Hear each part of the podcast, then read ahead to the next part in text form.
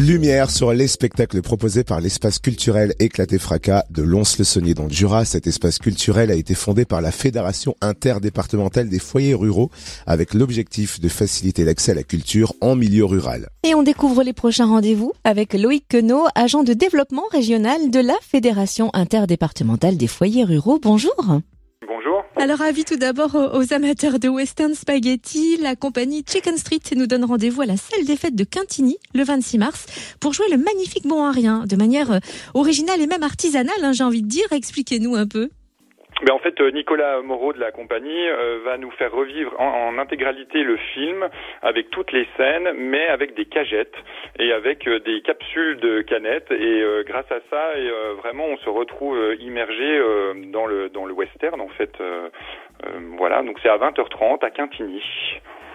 Et puis trois rendez-vous sont proposés en avril qui vont notamment nous permettre de rencontrer un duo musical très spécial, les Mirabel Kitchen, le 8 avril au foyer rural de Saint-Laurent-la-Roche. Mais qu'est-ce que ce duo a de spécial?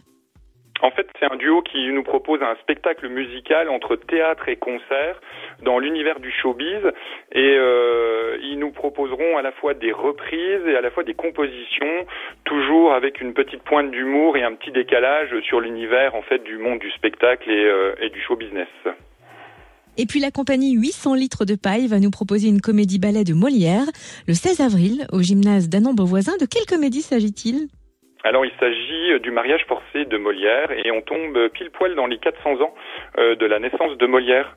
Euh, voilà, et une jeune compagnie qui va euh, finalement, de par la fraîcheur de la réinterprétation de la pièce, va nous montrer que Molière est toujours d'actualité. Et le 30 avril, rendez-vous à la salle des fêtes de Brio à 20h30 pour découvrir La Mare où l'on se mire avec la compagnie Chien dans Théâtre. C'est une adaptation de quel conte célèbre alors c'est un célèbre d'Andersen, le vilain petit canard. Euh, c'est un spectacle vraiment familial à partir de 5 ans. Et grâce à des canards en jouets, il, il, nous propose une cinquantaine de canards. Il nous propose de nous faire un opéra complet. Et euh, voilà, sous couvert du conte. Et il nous présente à la fois comment organiser un théâtre, comment ça fonctionne, comment un opéra euh, se place au niveau des musiciens, des comédiens, mais tout ça avec des petits jouets. C'est vraiment tout public et accessible à tous. Et puis gros temps fort en mai avec le Festilave au foyer rural de Lavernay. Ce sera du 6 au 8 mai. Quel est le concept de ce festival et quel est le programme?